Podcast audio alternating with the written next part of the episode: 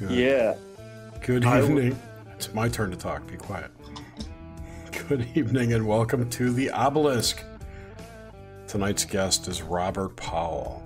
Robert is a traditional astrologer, hermeticist, geomancer, Greek philosopher, I S M priest, and magus. He's been podcasting since twenty ten, and he runs the Logos of Sophia on... I can't read the rest of that damn thing. God damn you, YouTube. On YouTube. He... Oh, Jesus. He runs the Logos of Ophio on YouTube. Robert, welcome to the show. I'm sorry for screwing up your, uh, your intro. It's perfectly okay because I kind of screwed up myself, so. Yeah, there's like an extra word in there. That's what screwed me up.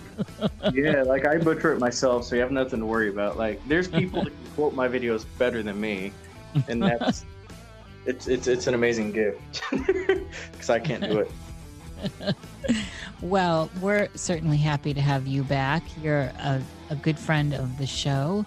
And uh, it's an interesting, the way this lined up, because all this astrology is going on and you are an old school astrologer. So what what are you seeing with all this? Now, also, what is the difference in the astrology you do, astrology you do from, say, tropical? Hello. Um, if I had to go into it, it's the interpretation. Like, you have things in. Now, I was actually looking at today's chart. It was it was kind of funny because you have the moon in rulership, and then um, I'm trying to remember how I have to pull up my chart. I don't feel like looking at it right now, but it's like Libra is really feeling it today because you have the sun making Mars combust. And then you have Mercury retrograde in Libra. And I'm like, man, like poor Libra.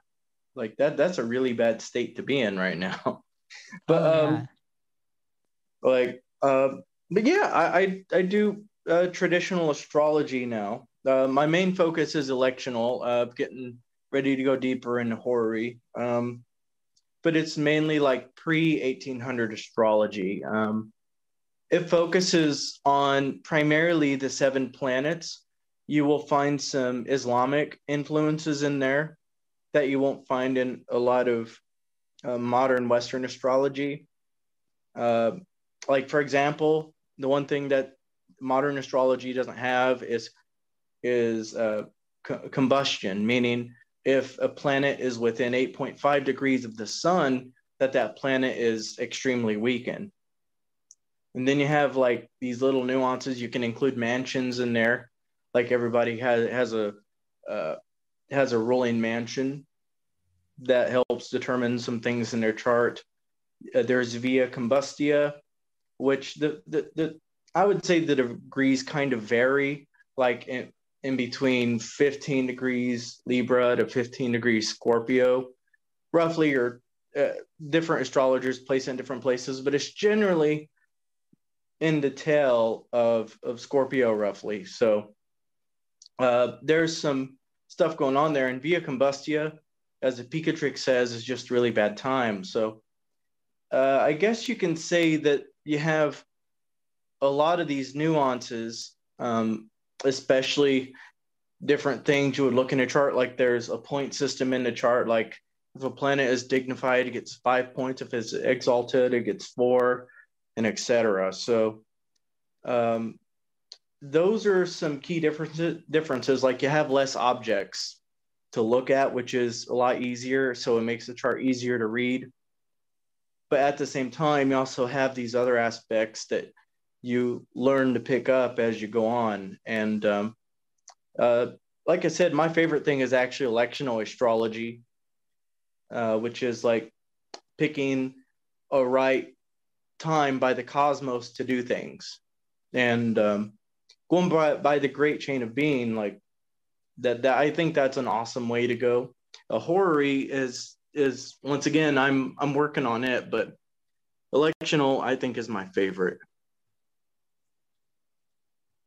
And electional isn't like really popular uh in modern astrology so much anymore. Now it's like natal astrology, and then people look at transits and etc. So in your journey through the astrological realms, what what is it that has you settled on this? And another question here, I'm just going to piggyback right on. You and I've talked in the past about uh, the ancients and how they view view the astrology and the stuff that's going on in the visible sky above, as you were just putting forward, and how things like eclipses are a very bad sign to the ancients and like in the Hellenistic uh, viewpoint and all that. What you got to say there? Um, when it comes down to this, um, uh, there is a certain force, um, or I should say intelligences. And the, the, the primary difference with traditional astrology to modern astrology is traditional astrology is very spiritual. Like, we see intelligences and spirits. Um, we don't try to devalue a lot of these things to just mere energy. Uh, we see them as, as living conscious things. Uh, like Marsilio Ficino he, and other Neoplatonists, especially Plotinus, describes this very well, that it's not necessarily the planets that are influencing, but it's the world's soul, which the planets function in. Uh, and this kind of goes with the fixed stars as well, with the whole cosmos, is that although these stars are a great distance apart, that they are unified in, in the um, anima mundi, or the world's soul. So all the way from the throne of God, all the way to earth, we have this kind of order that's already established. Um, the music of the spheres that Pythagoras talks about. And it's very interesting because in a way, this explains not just reality, but the world in a way to where even the most chaotic situations are actually very orderly. Um, uh, Shakespeare writes about this. I, for, I forget the play, but it's in William um, W. Uh, M. Uh, E. M. W. Tilliard's Elizabethan World Picture. Uh, there's this king who dies, and rather than yes, people were grieving over it, but they were looking for the cause, and and he blamed Mars. So, in a sense, although there was chaos, and what we view as chaos, there's there's still order, and we could see it in the the spheres, and there's something very special about that, especially once we like consider Olympic spirits or archangels and different hierarchies uh, through the chain of being, and that's where astrology really comes important, especially in the Neoplatonic aspect, in the chain of being, because it's the mediary between if God and uh, the theological heavens and earth. And it's where the world soul begins to separate itself and start to disperse into what's known as rays.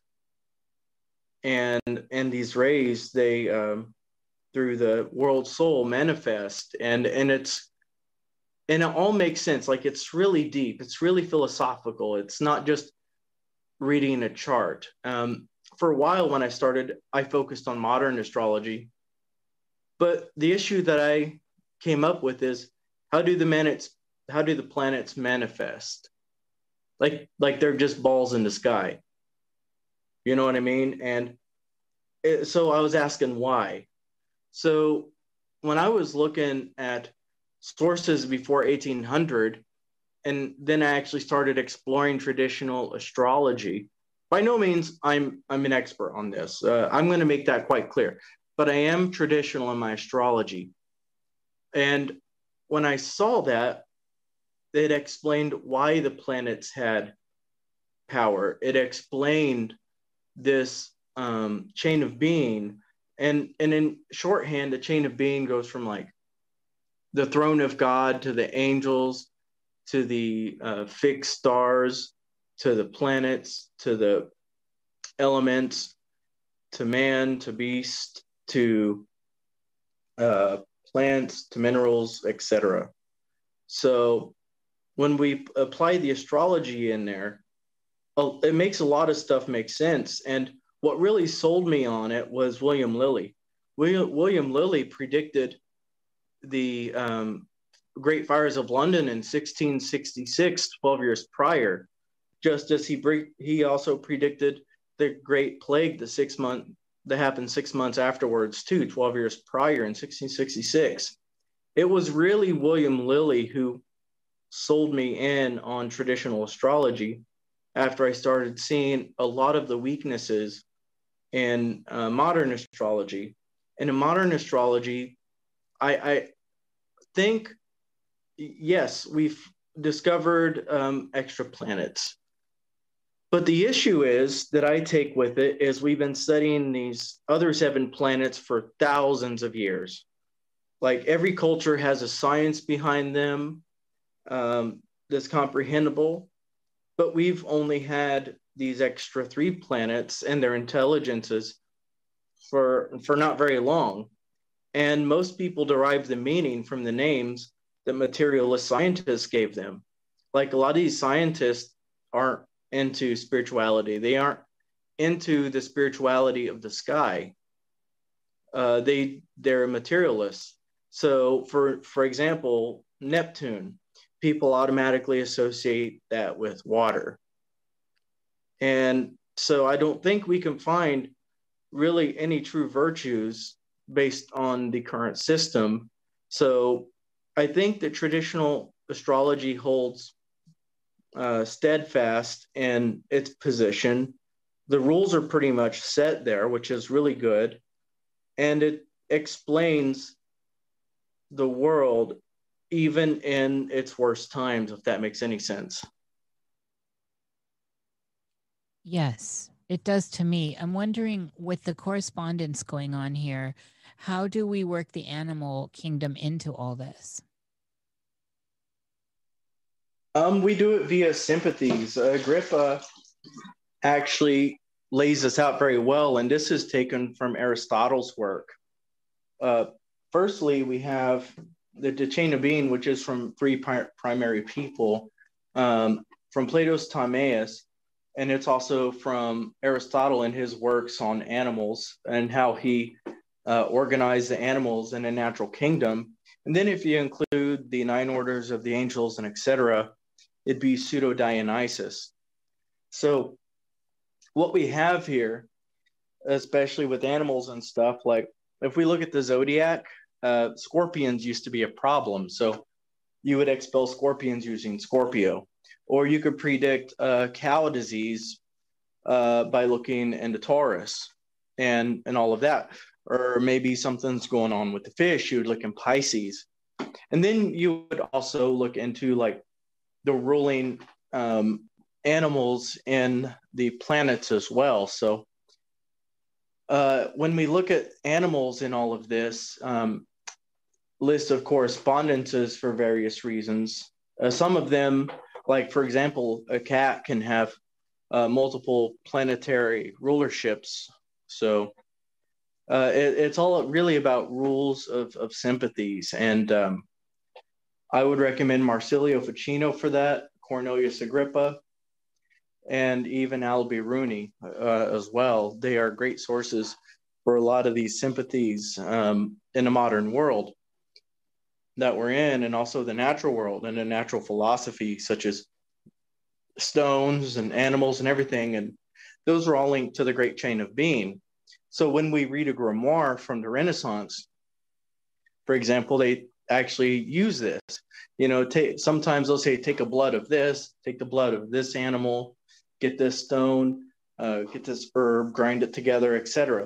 It's because, and you're supposed to do this at the right time because you're aligning like those specific um, ingredients in line with the astrology and in tune with the great chain of being. Does that make sense? Yes, it certainly does. I'm wondering how, with all the, the with that correspondence, how the ancients viewed all this as far as are through the lens of superstition, because I know that's at play. Um, it, it can be. Um, like I said, it sometimes like you'd have to make clear what you mean by superstition, like um, and well, how it's omens, omens, and portents, and all this kind of stuff with uh, auspicious movements and that they were viewing in the sky above. And I'd mentioned uh, eclipses earlier, but certainly other events that were equally as rare. Ah, uh, yeah.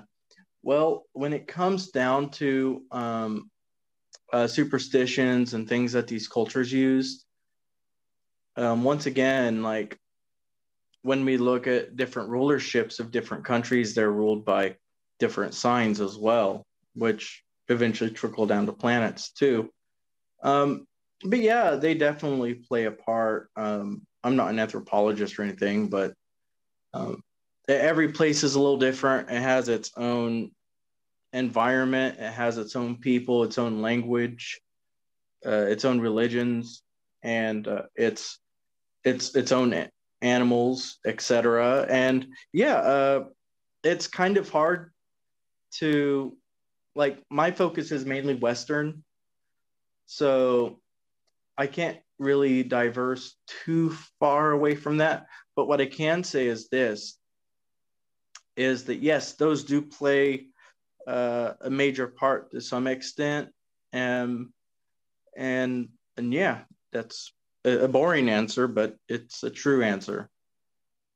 So when we look at modern time, modern time superstitions around celestial events, what do you have in regards to all that? Especially since you've been on such a long spiritual journey for ages, that's taken you full circle.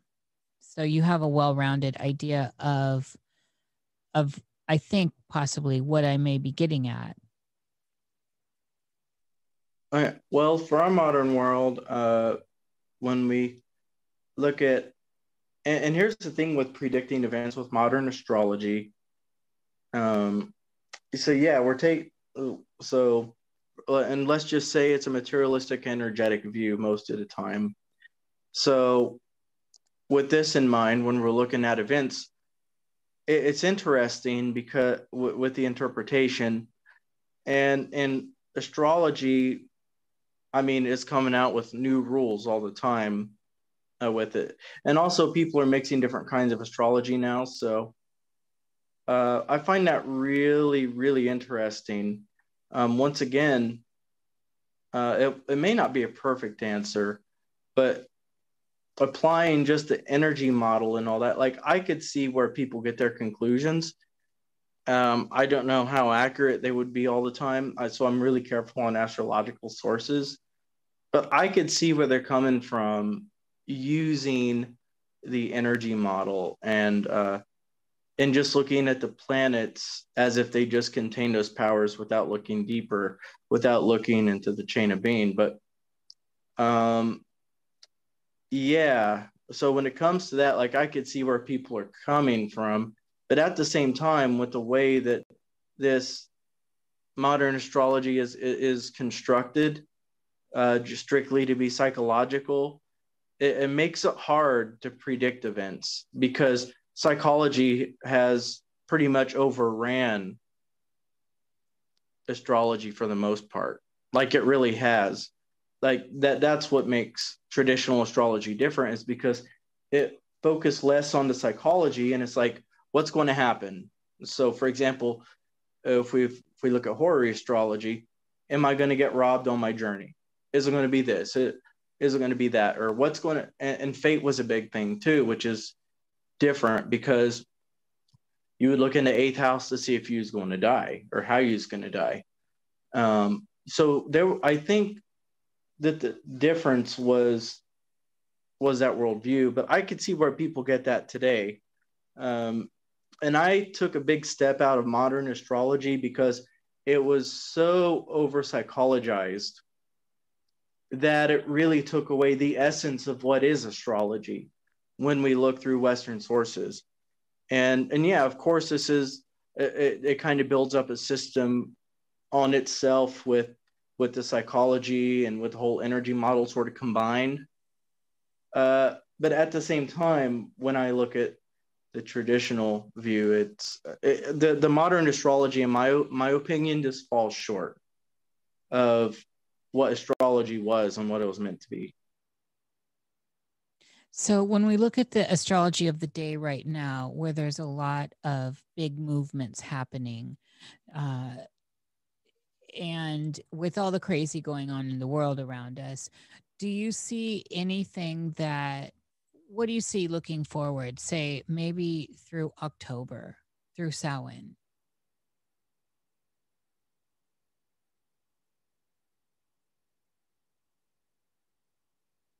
Sorry about that. My phone was acting crazy. Um, I haven't looked that far ahead yet. Uh, I well, I have a habit of just looking through the day to see how it's going to go. But so far, um, the, the stars have been actually kind of rough. Like right now, both the sun and Mercury are in fall. And with the way they're aligned right now, uh, right. And the good thing is there's a lot of trines going on right now. So it, it actually could be far worse. I just can't, can't wait for the retrogrades to be over, to be honest. But once those retrogrades um, progress and become squares, then I'll think we have a real issue in our hands.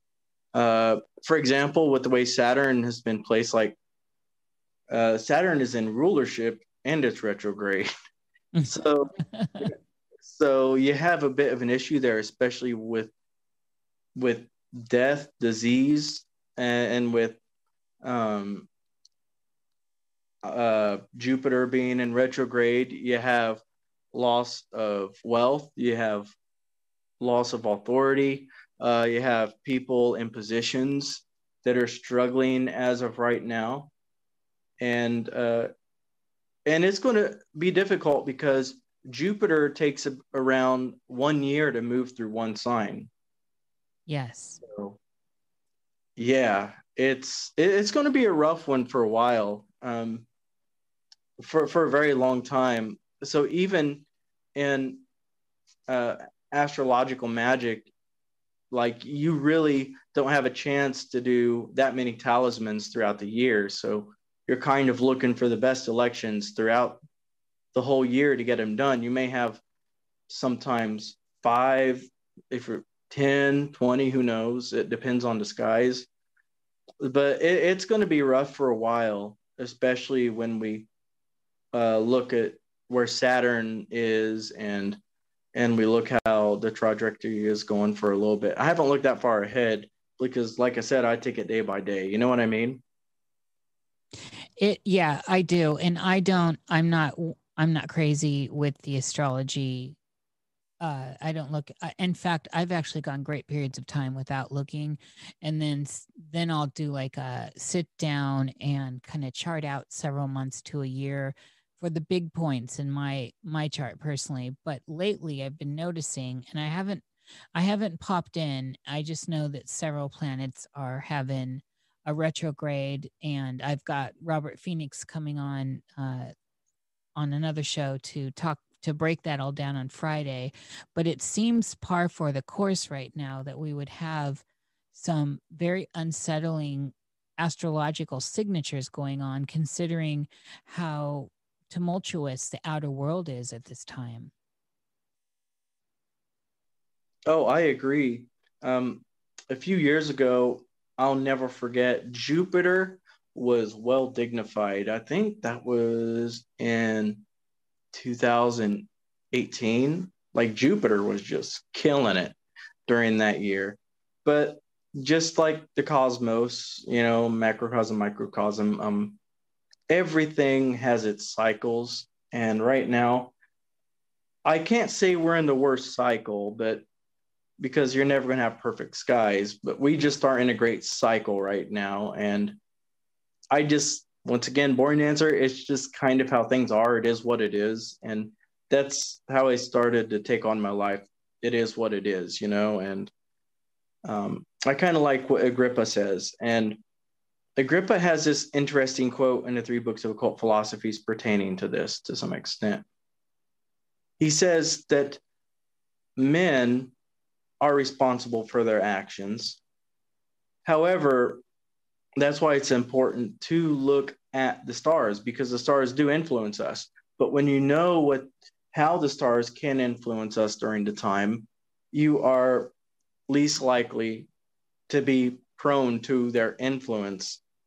And that's kind of the point of Hermeticism too, or Hermetism, is to ascend uh, through each of the planets and, and their vices, and um, eventually to get past them to actually uh, get to the one or the monad. And, and, and I take that when I look at the astrology, it kind of prepares me for the day. So things, things are bad, you know, but everything has its cycles. Oh, yeah, definitely. And I think that's a good message for people to uh, take in when we're looking at hard patches in the road, is everything is cyclical, and uh, there is, you know, it's the, it's the great wheel. As it goes up, it goes down. And apparently, you know, we're scratching the ground here.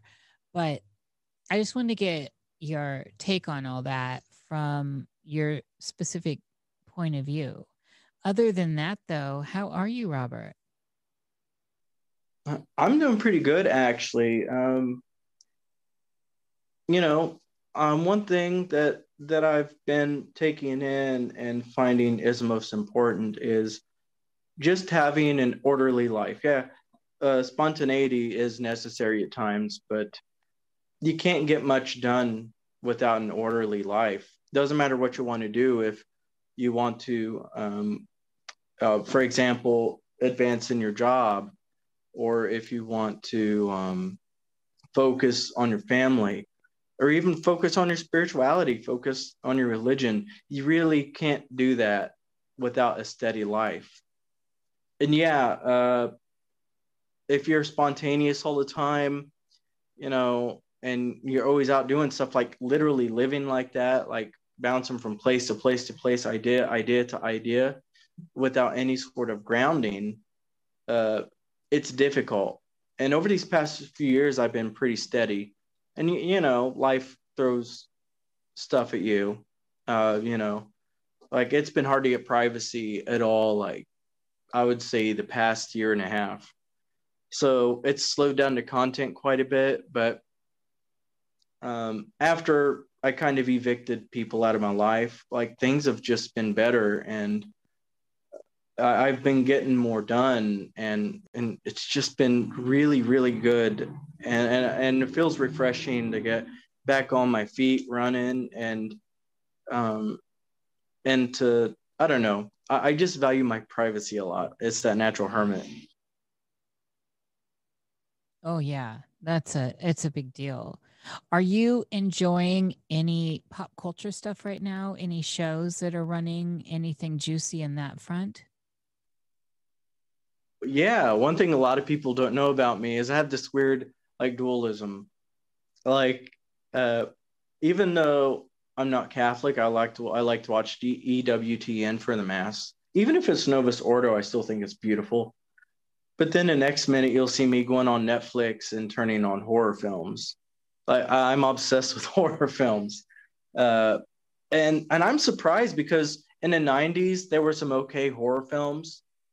Um, I'm watching this vampire show right now called Van Helsing, about this woman who can turn vampires back to uh, regular people. And it's so, so damn cool. It has a, it has a cool story, uh, a cool plot line. Um, yeah, it, it, it uh, horror films and shows are, have just always been my thing. Like that, not, not just during Halloween, for, you know, so most of the time, uh, that's what I like to watch. I imagine that I freak out my neighbors because they hear a woman screaming on the television. You should uh, check out that Netflix, the new Netflix show called Midnight Mass. I saw that. I, I finished all the way through. Oh, okay. That was write that down. Film. Yeah, that was that was really trippy, wasn't it? Yeah, I don't the, want to spoil it for anyone, but it was trippy. It combines, you know, your whole Catholic Mass thing with the whole vampire thing. Yeah, that priest is pretty demented. I don't know how far people are into it. But that is one messed up priest. Like, like, like, like the whole ending. I, I, I don't want to say what they were, but yeah, uh, Netflix has has been my thing lately. I'm surprised with how good like the horror movies are compared to what they've been in the nineties. Like, writing for horror has gotten better. I can't explain it. Yeah, it's not bad. Did you see the Squid Game? No. On Netflix? I haven't seen it yet. Yeah, check that out. That's uh, it's dark, but it's interesting, and it's it's I would consider it horror. Give us a breakdown on that, Jer. So it's an eight eight part series, I think. You know, Netflix series. It's Korean. It's dubbed. There's also, you know, the Korean with subtitles. Um, this guy who's a total loser and a scam, not a scam artist per se, but he's, he's still living with his mom. He's in his forties. He owes money all over town, kind of like, uh, Bunny Lebowski. And it was a joke. Dude. Oh, it's a tough crowd tonight. Dude. Tough crowd. No respect. I was, just, I was just listening so intently. So I don't want to ruin it, but I'm going to spoil it a tiny bit. Uh, he he owes money to, like, he, he's, he's a uh, gambler, degenerate gambler. He owes money to some bookies, blah, blah, blah. Uh, he comes into some money and he loses. He gets he gets pickpocketed and loses it. And he's just down on his luck, and he's in the subway, and some guy approaches him and offers for him to play, you know, come play this game, and you can win a lot of money. So, uh, and he gets this card with a triangle, a circle, and a square on it, and a phone number on the back. Then the guy gives him that card, and the guy takes off. He, he calls a number, and they say, be at this place at this time. And they pick him up in a van with these other people, and then the van gasses them and puts them to sleep. Ooh. And they all wake up, these people plus another, there were four hundred fifty-six people in this giant dorm room. And where these guys come in with masks, no one knows who they are, whatever, and explains to them that they're going to play six games, and every time someone's eliminated, the prize pool goes up by one hundred million won, which is a Korean dollar. And the final, whoever lasts through all the six games wins four hundred fifty-six million, forty-five point six billion won, which is approximately thirty-six million dollars or thirty-eight million dollars. And and so that's that's the setup for it. They play the first game, and this is all in the first episode. And the first game is, and they're all, all the games are kids' games throughout the whole show. So the first game they play is red light, green light. and I, uh, hmm? wow, I'm excited about it already. That sounds good, actually. Keep going. So, so they walk out into this courtyard. And they're all in these jumpsuits. They're all, everyone's in the same clothes, but they have a different number. And um, the guy, the main character, his name is uh, He Gun. He He Gun. I forget his name. It was a Korean name. Uh, he's four fifty. He's the last, the last entrant. He's four fifty six. So they play red light, green light. They go out there. The the rule. They explain the rules twice. And there's this giant girl, like a girl doll, but it's, you know, fifty feet tall. And the head's looking at them. And, you know, they're all facing this thing. And there's a line in front of this where you have to reach this line to, to win, right? So the head turns around and it says green light. And people start run. Oh, so, sorry. The rules for the game were, were you know, when we say green light, you can move. When it says red light, you can't move or you're eliminated. So, green light, people start running forward. And The head turns back around and says red light, and people stop. And there was one guy who didn't stop quite right at that point, and he gets shot dead. I've seen these commercials now. I yeah. thought it sounded familiar. It looks really good. It's it's I'm, really dark. But then I'm people glad start to know the name of it now. People start tripping, they're freaking out, they scream and are running back towards the door, and they all get shot because they were that moving. Awesome. Yeah, they were moving. It was still a red light. So that's basically the setup. I think they lose two hundred fifty people on the first game. Oh my God. And yeah. so th- is it overdubbed at all, or is it just subtitled? Yeah, it's dubbed. Oh, cool. It's dubbed pretty well, too.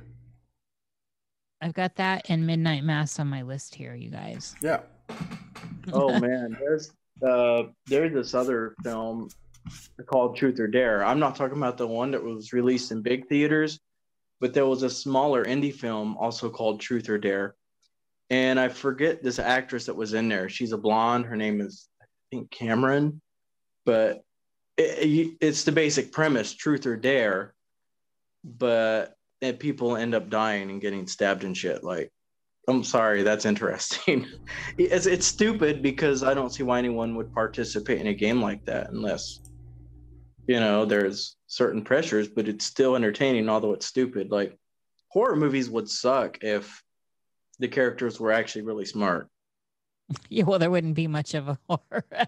I mean, a lot of it, a lot of it is is exposing uh, human insecurities through uh, poor choices. It's a good psychological study, in my opinion. On this, I anyway, Jade. Oh, sorry, actress, Jared. Go on. So that's okay. The actress is Lucy Hale, the blonde. I believe so. twenty eighteen film. Robert. Uh, I think so. Uh, uh, uh, it, th- there's a blonde girl. She's a scream queen. Um, hey, this was the only blonde I saw. Yeah, her name is Cameron something. Uh, I forget what it was. Like, I was excited. I forget her name. I feel terrible because she followed me and said hi on Twitter, and she ended up like directing all these mo- movies and stuff. But I bet you were excited. I know you love a blonde. Oh yeah, you can't beat it. Oh man, like Lucy, man, I, Lucy Hale. No, it's not. Uh, it's not her. Let me let me Google this. While you all are figuring that out, J J oh, got oh, me oh. on too. Uh, Violet Bean is her name. Her character's name was Marky Cameron. I love uh, Violet. Is that what you said? Cameron was her name. Uh. I'm going to double check here. You got me Googling this now. Do it. So uh. while, while you all are doing that, J J got me hooked on a show. Of course, it doesn't take much if Adrian Brody's in it. I have had a hot oh, crush Chapel on White. him from day one. Yeah, Chapel White is so good. Now, I do have a couple grievances with some of the um, hit period stuff in there because I'm terrible like that, and they have... There, there's some very t- poor oversights in that. Like there's a, a scene with dolls, and they have a, a scene that's supposed to be set in like the seventeen eighties or nineties, and those are very specific dolls from that period. And they didn't have one from that period, and they went so. And I could forgive that, but they went so far as to have a nineteen twenties boudoir doll, which I love. I love them, but they, you know, it was so off, and I was like, oh my God, seriously? Little details like that will drive me crazy. However, and the house itself doesn't, is not from, the house is a high Gothic Victorian, you know, mid eighteen hundreds, and they push it back that it's a, you know, goes back older than that. I can forgive all that because Adrian and the girl from twelve Monkeys that played Jennifer Goines, I love her. And the acting is superior. The plot line is really good. It's definitely, it's about vampires, and uh, it's pretty damn juicy. So I'm enjoying it. What show is that? Uh, uh, Chapel White. Oh, it's got vampires in it? It is a vampire situation, actually. Mm-hmm. And it's juicy, and uh, I think it's it's an ongoing series. So I'm on c- episode six. I think it's right. epi- up to episode eight is up out, I think. Well, that whole Victorian thing, it's interesting because uh, the whole Victorian look, people, especially when you watch The Witcher, like there's some Victorian aspects to his vest and stuff. And and and I do like the Victorian aesthetic, but they do they do make it seem older than what well, it really is. You can't you can't if you're going to be period, I think you need to commit to the period and not. This is what was so wrong with that Salem show. It was so terrible. I couldn't get through it because they the, the witch one. Yeah, they oh, had. God, it was horrible.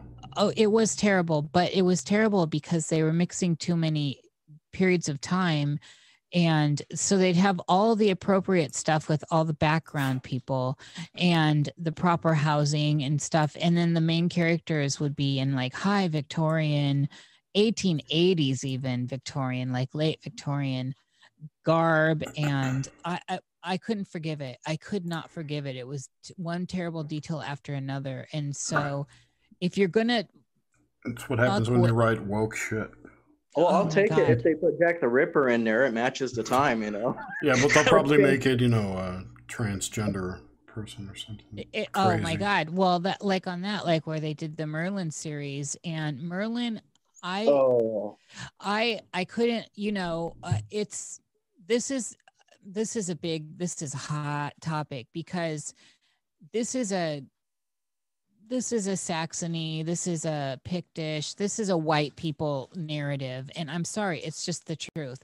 There was no Black Merlin, and it's, it's, it's, if it's comes out and it's trying to be serious about historical accuracy, I expect that. If it's coming out and it's being whimsical or it's messing with historical accuracy, then okay, this one really tried to be serious and the acting was really good. These actors were beautiful, but it, Merlin is not historically a Puck, and it was it was kind of bothersome. And so you have people now, you know, that believe that narrative, and it's going to further muddy the waters historically. I had the same problem with like Liz Taylor playing Cleopatra. As much as I love her, she looks nothing like uh, what an Egyptian woman of that period would look like. That would have been better served with Dorothy Dandridge or someone like that.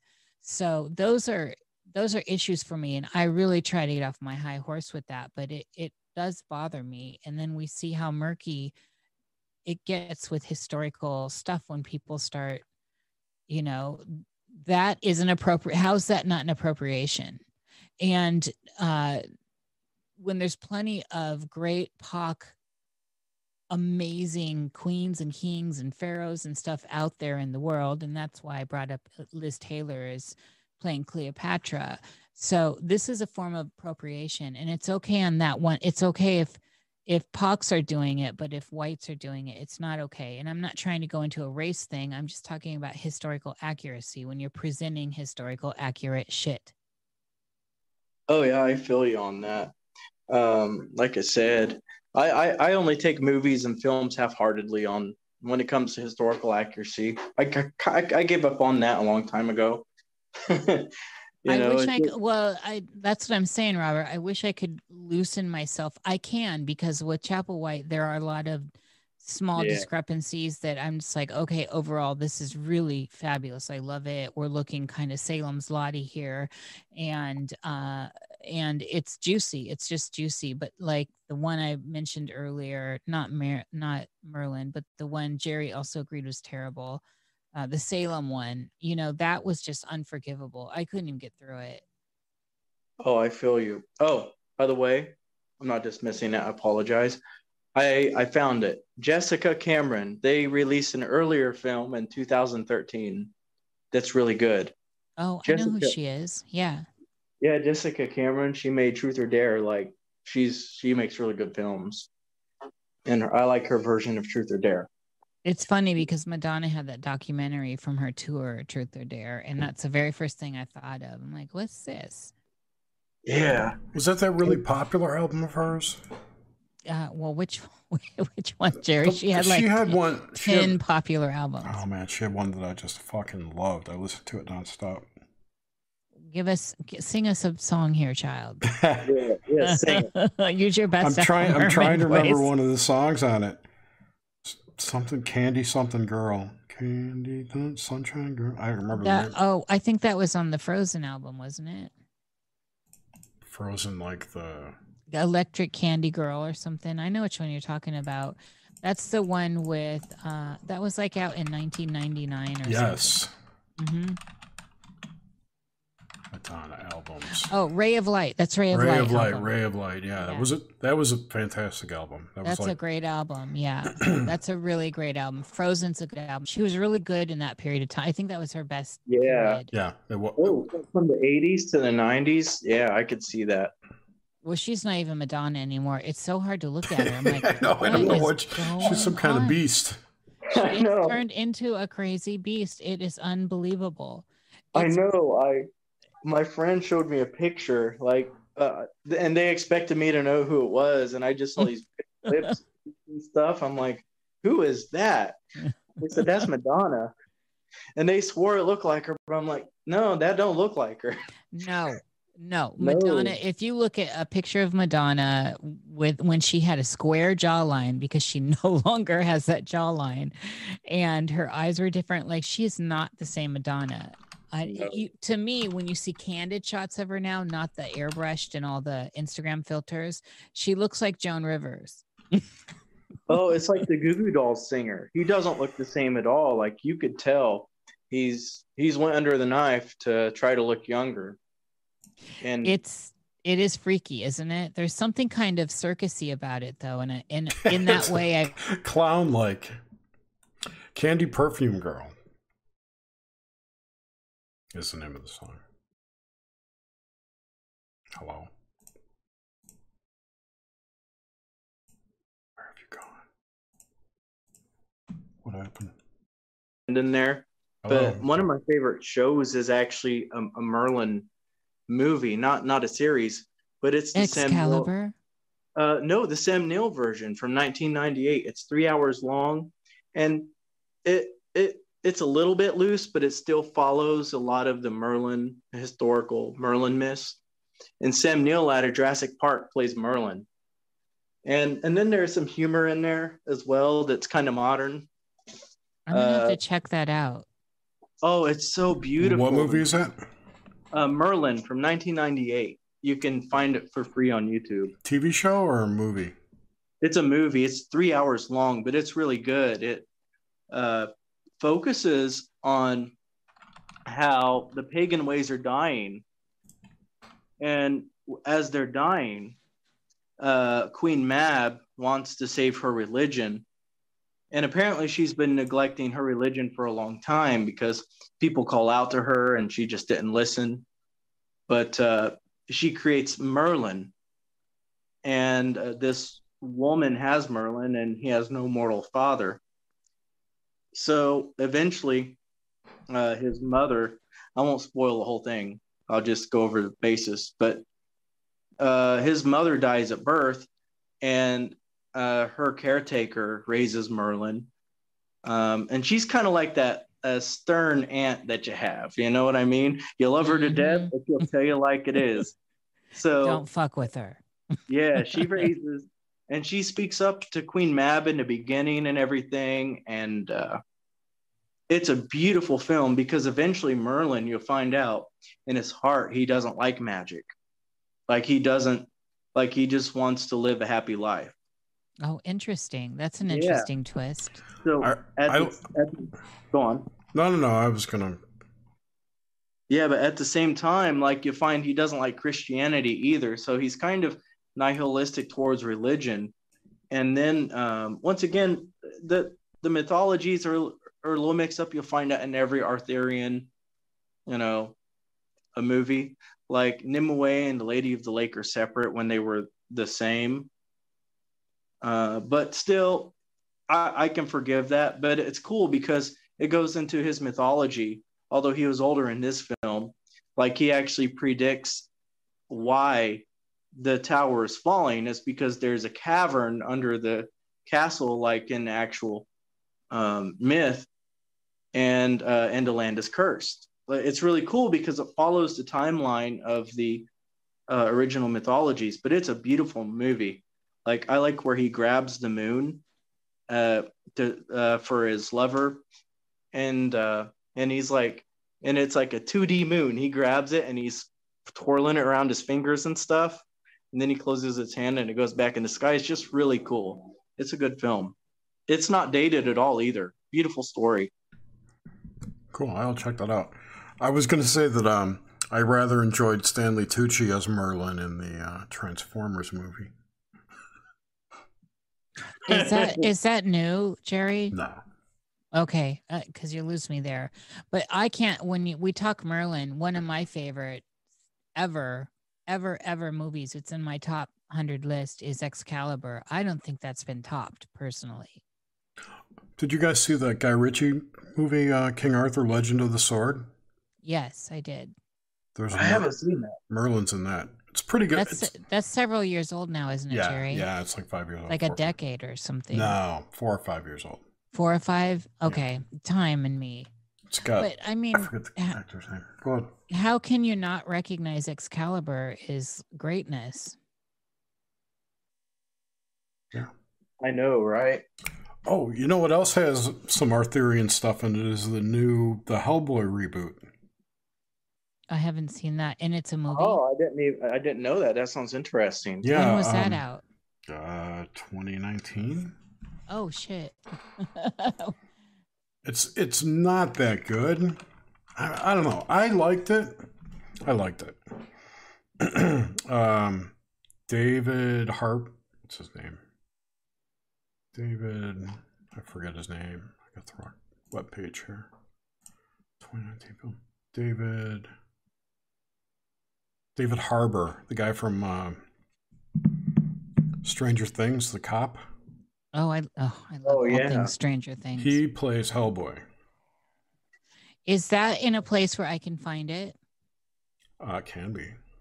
Oh, excellent! I love an Easter egg. So uh, Mila Jovovich plays Nimue. Okay, I'm already in. If Mila's in there, I'm in. And Ian McShane is Hellboy's dad. Ooh, Ian. Trevor Broom. Broom. Mm-hmm. The casting sounds pretty good. Yeah. Yeah, it's good. It even has giants in it. So. Oh, I'm in. I'm in. That's going to get on the list.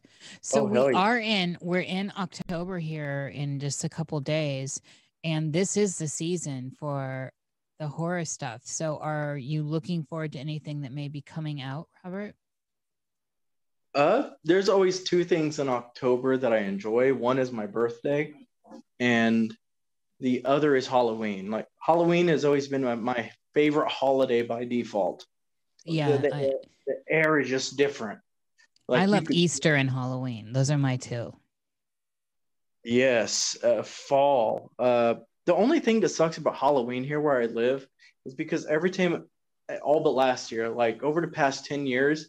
It snowed on Halloween, and it kind of pissed me off. So um, Ooh, I like that Halloween. Does kind of take the the witchiness out of it. You get more Yule with the snow. I know, right? Um, so it's it's interesting because when it comes to Halloween, um, I don't know. Just the vibe is different. The colors, you get those autumn colors. Didn't you, didn't you get that one time to where actually horror films and like fear. You know, you have a healthy fear in a holiday. You know, it's kind of like Krampus and, and you know. Yule, and, yeah. Yeah, and Yule. And what's even more fascinating is that in October, I don't know how to describe the air. Uh, I, I, I would describe it like the Celts. Like, you could tell that the veil is just thinner. And it's hard to describe, so... What I do is like I do an, a small ancestral rite, you know, to give thanks for my ancestors that I'm here. And then I have a beer and then I go out and get candy, you know, and it's I'm coming uh, on over. I want candy. Yeah. Candy does sound pretty good. Oh, chocolate I bar. Want candy. Yes. I know a boy who's tough but sweet.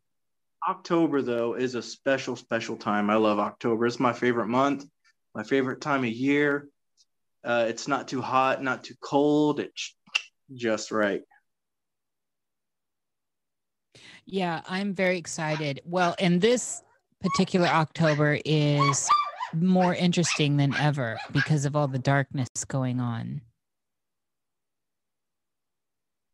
It is. Um, you know, I think that I've always had a very dark sense of humor, and that's been a, both a positive and negative for me in the light in my YouTube videos, you know, because I really like, I mean, I like morbid jokes, and it's just kind of how I am, um, because it, it's kind of a way to deal with the stress of the world. When we look at the darkness in it, and when we joke about it, it's kind of an acceptance of it. And October, especially Halloween, it kind of encompasses that in, in a really strange way. It helps us channel those uh, that, that side of us that we have to hide all year round, unless you're a weirdo and you just don't hide it at all, you know, all year round. I, and I take part in that. I admit I'm a weirdo. I oh, watch that's right. You know, I watch movies, all horror movies all year round. I'm not afraid of dark humor or any of that. And, and I like it. Like there, there's just that feeling and uh, in the air. Once again, the whole thing is just different. It, it's, it's a stillness in a way. I wouldn't say it's exciting, but I also wouldn't say it's calmed, uh, but there's a stillness, a, a spirituality to it, a time to kind of just accept things. Do your dreams change at all when we get into this season? Um, I wouldn't say that. I just, uh, I've always had weird dreams and very vivid, lifelike dreams. Uh, we talked a little bit about that on Nox Mente a while back. Well, that was uh, forever ago. That's years. Yeah. Well, that still hasn't changed one bit. Like, I'll ne- I don't know if I talked about this on Nox Mente or not. But I, I'll never forget, I swear to God, this was real. I can swear this wasn't a dream. I didn't believe in, in, you know, other dimensions, that there were other different people that were you in dimensions until there was this time. I'll never forget. I, I, I still have memories. It's like I lived a full life. I, I could tell you everything. Um, I had different parents. I can actually argue my life was better. And it's like, it had its ups and downs and et cetera. And then it's like that, that, that dream, it ended. And if you want to call it a dream, but it's like, I woke up and I still had memories of that other life. It was freaky, like really freaky. And then it's like, A, a state of shock in a way, and then then you realize oh oh and then it's like the memories here in this other dimension start to take place and fade back in. Like, it was weird. That was one of the strangest experiences that I've ever had. How old were you again for that? It wasn't long ago, maybe four Four years ago, three years ago, something like that. Oh, so probably around the time you were on Nox Mente. Yeah, probably. It was it was really weird. Like, it, you know how, like, you could tell when a dream is a dream. Um, but when but when you can recall memories and talk about your childhood, when you talk, when you can talk about your favorite foods, your friends, uh, how well you did in school, and all that, like a totally different life. Like, I think there's something deeper to it. Do you, I'm kind of switching here a little bit, but because you do a lot of paranormal work in the field, is this a busy season for you? Um, yeah, this is generally a, a busy season, but to, but to, but to be square about everything, uh, the paranormal isn't as busy as a lot of professionals make it out to be. They just kind of overhype it. Um, but I I do help out people I, all year round. It's it's it's about the same, I would say. You know, people, they get the occasional poltergeist or elemental, in their house or something. And mainly it, I, I just find it's like elemental spirits or noisy spirits most of the time. There's been um, a few cases to where it's been uh, demonic, but not very often. Um, but I wouldn't say that it's as busy as any other time, because the paranormal is around all year round. It's a lot more popularized. I understand that people may take it a little more serious during this time of year, but at least for me and um, my buddy David, he's a paranormal investigator too. Uh, this this is his busy season, um, but not much busier. Um, so it it kind of varies. It's about the same for me. So when you encounter, so, so first of all, how do you know when something is actually a demon? Uh, well, uh, first of all, there's everything is Jerry, everything Jerry's is demons. Come on. uh, I wish, like, that would make life so much more thrilling, wouldn't it? Like, you would never have a boring day. COVID demon. No. You're onto you something right there. Like, you lost your temper, demon. Your life sucks, demon. I wish you, like, life would be so much more exotic. But mm, um, how you could tell it's a demon is, first, first of all, we have to make uh, a few categories here. And, and every paranormal investigator has their different categories. Um, the Warrens ha- had ten categories, but I would say mine, I wouldn't go that far. Uh, most of the time, there's just a poltergeist. Poltergeist generally is ju- it just means noisy spirit. It's noisy, you know. It'll move things. It'll do things like a lot. The majority of the time, that's what I get. And you know, a, a lot of times it's just what I would call a uh, the fae. If you really want me to get down um, to the spiritual terms, the fae. And uh, I don't think a lot of people that are secular magical practitioners or in the occult understand what the fae is. Like, when we think of fae or fairy, we think of Tinkerbell a lot of times. But the fae, mm, not not not uh, yeah, they're, they're multi-varied. And if even Amanda's women, out there, she could school us. Yeah, e- e- and you have different um, versions of these elementals in in Germany and Austria. Um, I forget what it's called. My friend told me about it. Um, but there's this uh, little house gnome that, like, steals your shit. Like, okay, I, I got to be honest here. And, and Mike, if he's going to listen to this, uh, he, he can vouch for me. The weirdest thing happened. Like, with the little people, they like to steal shit. They like to move things. They like to make noises. Now, demons, for the most part, they can mimic human voices. Um, they they start to isolate people. They're a lot more malevolent in this way. But it's funny when we look at elementals and, and all of this. Some people psychologize elementals, but um, when we when we look at the fae as an example, there I've had a few experiences, but I'll highlight two of them. Um, it was when I got out of the army, so it was probably two thousand nine or something like that. Uh, I go to pay my rent. Rent was, wasn't too bad, like four hundred bucks for me at the time. And I always had this weighted rock I would just use to put stuff on, this huge rock about the size of a fist, put on stuff. At the time, uh, my wife left. Um, the marriage was about to be annulled anyway. No one else was in the house. My landlord comes to get the rent. And I know I put the money there because I, I just put it there. And a minute later, they say, okay, I'm ready for the rent. I turn back to, in my house to grab the rent money. After a little conversation, the money's fucking gone. It's fucking gone. four hundred dollars gone. Oh, man. Disappeared. And that's not even the end of it. I hate the little people sometimes. Okay, that's an over-exaggeration. I just The wee them. ones. You better watch out because they're going to hear you. Oh, uh, yeah. But... Um, But the, they can be irritating. Um, it was last year. I think it was in it was in February. No, it was this year in February.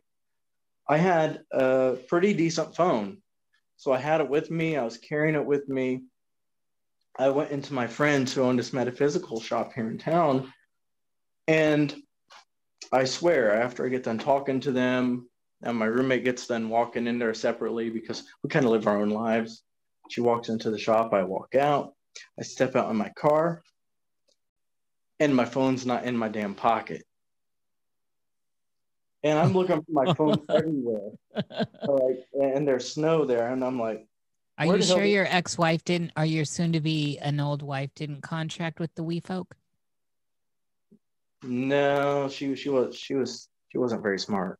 Oh, that's probably why it didn't last. Sorry to derail. Oh, man. This even gets tri- this this gets weird because I make it home and Google Maps they'll they'll trace where you go, right? And that scares some people. It don't bother me so much. Like if they want to know what groceries I'm buying, I don't give a shit. So so and it helps if I do lose my phone, I'll be able to find my phone, right? So I go home on my Google Maps. And the last place that my phone was is where my car was. And I swear I checked that spot. I checked all around the block. And that was the last spot it was. I even showed that to the uh, to the to the shop owner, Mike. And I'm like, dude, look at this. It says it was right here. This was the last recorded spot, and it's just gone. Nobody, so nobody picked it up and walked away with it. That would have been traced. No one turned. So, and, and even then the signal was on for a long time and it wasn't there. Yeah, that's like, classic. Just, we, that's the classic we folks just, for sure. Yeah, it, it just disappeared. And, and my uh, teacher, he always had this saying, and I love it. You'll find it in my Twitter header. No, not, no, in my description. And it's damn gnomes. He would, he had the same problem. So now my Twitter header just says Magus, period. Damn gnomes. they're they're kind of like my scapegoat for everything now. Oh, you better watch out for that, Robert. Yeah, they're kind of my ongoing joke. I love them. They're gonna get you in the night.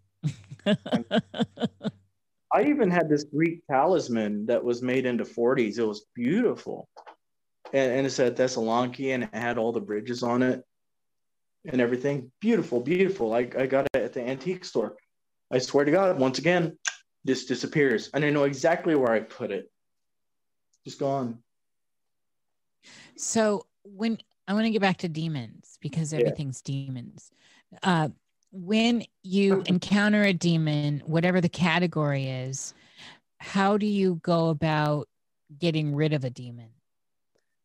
Ah, that's interesting. There's a lot of methods that I use. Uh, obviously, holy water. I always carry holy water, at least in my home. And you too. I'm, I'm always packing with the holy water for real. Yeah, I got like two Bibles. I have one I put in my car for the Psalms. Like the Psalms are really powerful, and there are certain verses, not just in the Psalms, but throughout the Bible that are just very useful. The Psalms are really powerful, though. Uh, God, if you open up my trunk, you'd think I was I was a fucking Winchester. Ooh, let's talk like, sexy now. yeah, I, like I have. I seriously have iron ties in the back of my car because. Um, and people don't know you have a hot rod too. You you kind of have a Winchester vibe to you. Yeah, I, I've been told that. Uh, I've been I've been told that. It's weird. Like for years, I didn't even know what supernatural was. And then I would just kind of describe what I do. It's like, oh, like Dean. I'm like, who the fuck is Dean? Like, I'm just doing me. But um, it was weird. I didn't know. Um, like if you look in the back of my car, like I have a whole thing full of a blessed salt, holy water, um, iron, and all just all sorts of stuff. I keep my backpack in there. I have a crucifix. I mean, I got pretty much the whole shebang. Uh, I have my Roman Rite in there for exorcisms. And uh, a lot of my spare stuff that I use. So when it comes so to depending the- on the demon, like let's talk about high order demon, um, you know, like very difficult, intense, you know, high, like more of a king or something, mm-hmm. a, at least a, a prince or a duke, something high up. Mm-hmm. Um, for something like that, um, there there's a lot of strict rules there. Um, for example, it's good to go to a holy place. It's good to have your stuff memorized. Um, just like for any exorcism, go to confession, have your sins uh, forgiven by a priest, because with the way that, um, like even when we read the New Testament, Christ passed his priesthood to um, to his disciples. He literally says, go and forgive sins. You know what I mean? That's not metaphorical. And so he cre- he essentially did create his own priesthood. Are we and, able to come to you since you're a priest now? Yeah, I've, I I actually have people who do that. Oh, on a serious note, yeah. Oh, so, uh. yeah. Sorry, uh, sorry, Robert. Like like people, they send me. Uh, There are different magical talismans and swords and wands, and, and they say, okay, you're a priest. Can you can can you use the mass that's mentioned in the Heptameron, to the mass of the Holy Ghost, to to make my items holy? I'm talking yeah. about confessions. Yeah, but with confessions, yeah. Um, yeah, I can very much uh, do that. Um, but confessions are important because confessions are like a psychic link to demons in a way, because demons, um, like to, for an actual possession, it's very, very rare, probably like one in a million. It's not very high um, to actually encounter one. Most of the time, it's, if it is a demon, most of my experiences with demons, I haven't had very many, but it's very, but they're very, but they're very, very lower level demons, like more like infestations. And and it's not hard to get rid of them for the most part in that way. Um, but even then, as an exorcist, you can only do so much if the person doesn't want to do so much to change their life. So think of sin like garbage and think of the demon like flies. Okay. So people will argue if sin is real or not real. I believe it's real. And most of the possessions and most of the spirits that I've seen that are negative with people come from their sins, come from their mishaps, come from their lack of regret, or come from a lifestyle choice that they've picked or a habit that they do, or et cetera, and they can't get rid of them. And um, this causes a lot of issues. And it's like, I can I can do this for you. I can get rid of this, but after you told me with what's going on, this habit is always going to bring this and more. Like, we can put up wards, that's fine, but eventually the castle walls are going to fall again, and you essentially have to make the choice on your own. And that's what it's like most of the time. Uh, sometimes it's just an infestation, but uh, when you're dealing with higher level stuff, that's why I have like my ceremonial tools, like like my wand, because uh, the wand, the crucifix, uh, especially the wand, it was used for thousands of years to call the power of the divine. And I, I would argue it's equally as powerful as the crucifix when we look through the historicity of it, the usage of it, and everything else. Uh, nowadays, the wand is a meme and people think of Harry Potter, but the yeah. wand is actually very, very useful with demons, with guiding divine energies. And and to be honest, it's good for a lot of spiritual matters. With the little people, it, it's actually good when you're dealing with entities. You know, so. When you're, so with this whole demon, oh, Jerry, go. I, see. I have a question from the peanut gallery mm-hmm. here. Um, someone wanted to know if you agree with Marzinski that schizophrenia is really possession by demons. Um, that's kind of a tricky question. Uh, I do think this. I do think that demons can actually, and spirits can prey on people with mental disorders. I really feel that way. But it doesn't mean that every mental disorder is a demon. Yeah. I don't think so. Yeah, but I, I do. Agree there. Sorry, go ahead. Yeah, but I do think that people with schizophrenia, in some cases, whether it's a self-created delusion, but I do think there are some cases to where spirits can mess with people with schizophrenia, like voices telling you to kill yourself and things like that, or telling to do terrible things to people. Um, I would argue that could be demonic, and and it could create a really confused mixture of stuff, you know, whether it's self-created or a demon. So you, you'd have to decipher one from the other, and that's that'd be really hard. Yeah. Okay.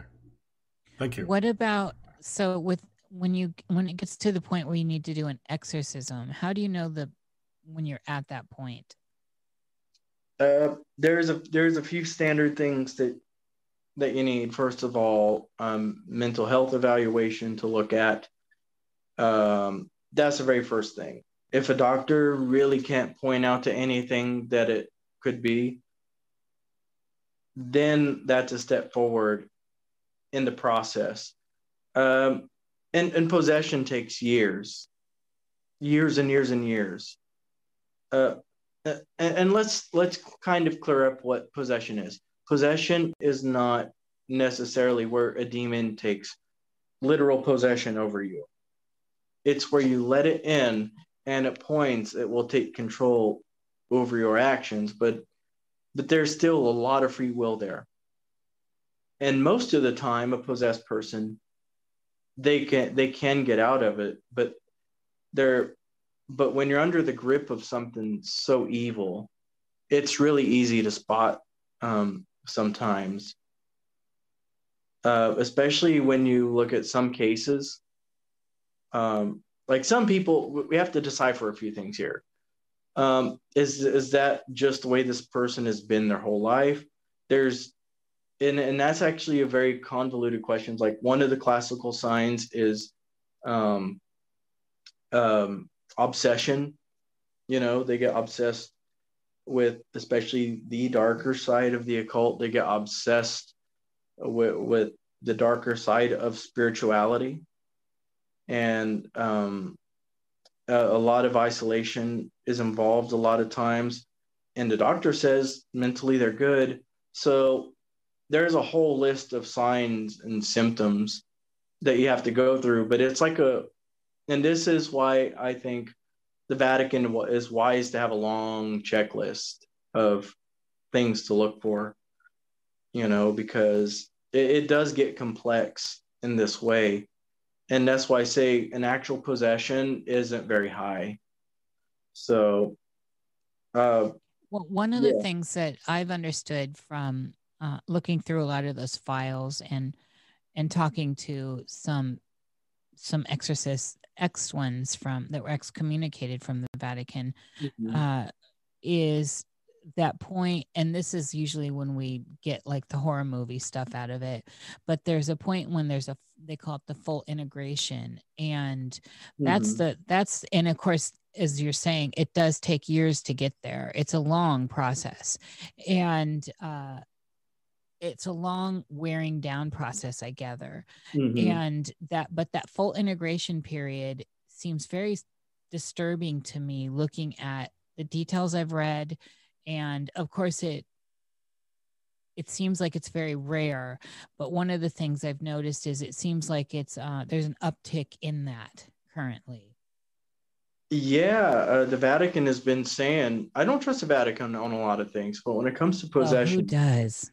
but but, but when it comes to to like possessions and stuff, I actually like I will listen, because well I mean, what do they have to lose by mentioning it, talking about that, you know what I mean? Um but when it comes, yeah, that's what they do, is it has become more common. And, and oh yeah, another sign of possession is like when people can speak languages that they really don't know, and it's just kind of weird when when you listen to them. But Uh, in, in our culture, yes, uh, I agree. There has been a bit of a spike. I don't know if I'd call it all possession at this point, but um, maybe some oppression, which is totally different to, and I would describe it as kind of like where the spirit, where you listen to the spirit, where you te- where you keep committing the sin and um, and keep committing these things to kind of let them in. And this is where I get really, really careful, because when I think about possession, when I think about oppression and all of this, let's look at our culture that we live in, right? Uh, we live in a culture that doesn't see black and white, and that's okay, because there should be nuance. But however, when we place this on things like morality, good and bad, uh, or like good and evil, or uh, even this idea of purity, that, that nothing is pure, like uh, pureness is kind of like this, this morality to a sense, with deeds and with, with actions, words and deeds, uh, and speech and all that. So when we really think about how society has evolved, it's become more materialistic. I mean, here, here's my view. And I don't think a lot of people are actually oppressed anymore, or, or any of that, because, and, and it can become common. Um, however, I don't think demons have to work that hard anymore, especially when the vast majority are um, materialists, and uh, they don't see the spiritual side. So therefore it's nonsense, or it's symbolic, and, and all of that. So the work is already seventy-five percent done. So why do they, why would they have to oppress a person, or why would they have to demonically possess most people? You know, especially with the worldview. You know, if they can live through uh, a symbol, if a person wants to believe that demons are just symbols, you know, or just um, mental health, the demons, they don't have to do anything. They don't have to convince anybody of anything. The people are already convinced. Do you know what I mean? So uh, there's... Well, that, let's get into that for a minute, Robert. What? So there's always that talk, right, about people saying you have to believe in it for it to be real. But I have... I can... I understand that sentiment. And I think, too, ninety-nine percent of the stuff that's out there, I think that's a big deal. I think that's a, a real deal that we create it. But I do think that there's a certain small percent of, of phenomena out there that is actually authentic to what we're talking about, that is real. These are external forces gaining control or entry through portals and in us, in like parasites. And so I'm speaking to the, the one percent there, but how much, how much of this is you have to believe it for it to be true versus it's true no matter what? Um, it's a case by case thing. Um, but if we're looking at the big picture, if we just want to say belief can manifest things purely, uh, I, and this is where, this is where I'm going to disagree some. I, I do think that it can be fallacious. Um, Like, like for example, I, I'm, if you know me, I'm terrible with analogies. So let's take a computer, right? When I look at a computer screen, and, and this is more for a Jerry, like when I, well, I, I'm just moving a mouse and I'm clicking through shit. But behind that computer, there's zero zero one one zero zero one one. There's a code behind there, but I'm not comprehending that code because I'm just looking at the surface. Now, if I want to, if I uh, don't want to believe that that code is there, even if I don't believe that that code is there, it's still there. I think that there are some truths that are black and white.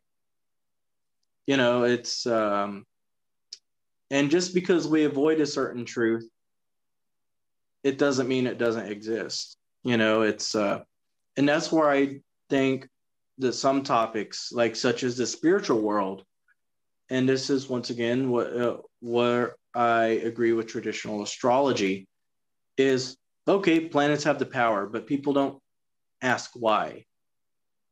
You know, so, so there's an underlying truth there that is not the planets themselves, but the intelligences of the planets through the world soul. And this is the same thing, Pe- like for people who, um, who say that you can believe stuff and it's real.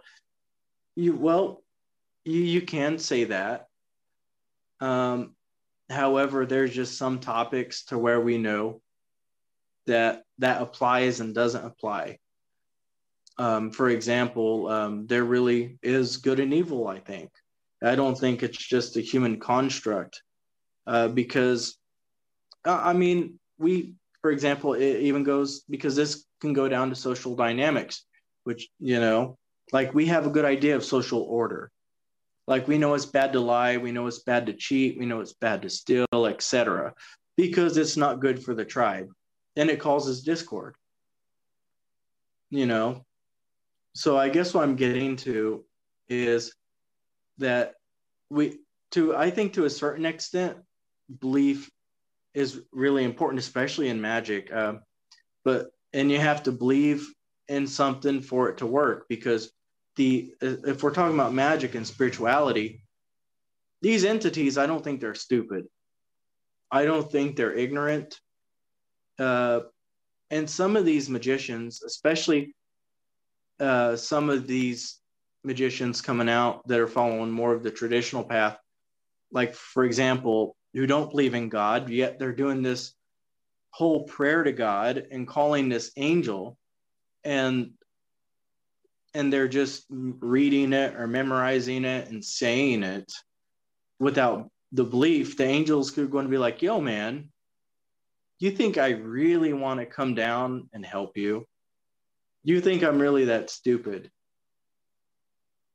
So I do think belief can can have some effect in, in that context. But I think that there's a lot of context here, and we can go on for hours with the power that belief has and where where it applies and where it doesn't apply, because I I do think, like Plato, that there is a degree of truth here.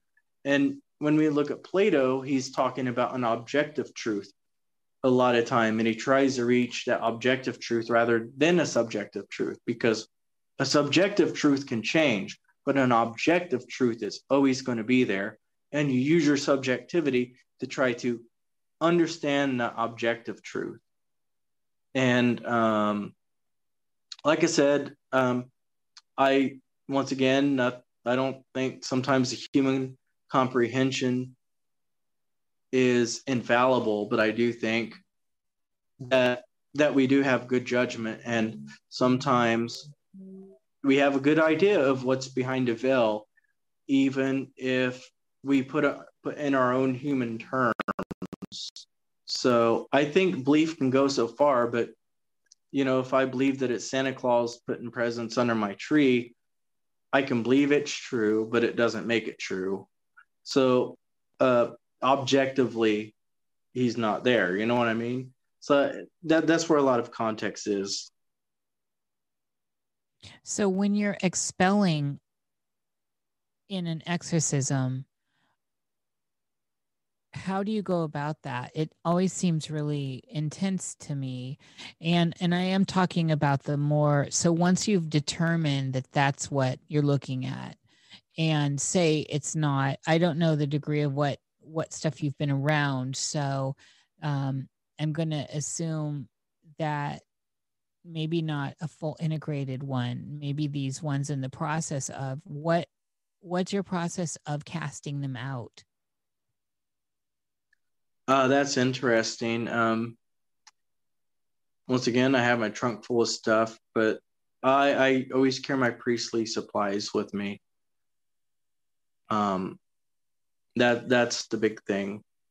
Uh, I always have a stole on me. Uh, once again, the crucifix, and then actually, what I prefer most of the time is like the standard exorcisms with the normal prayers, like the liturgy of the saints and all that, because it does work.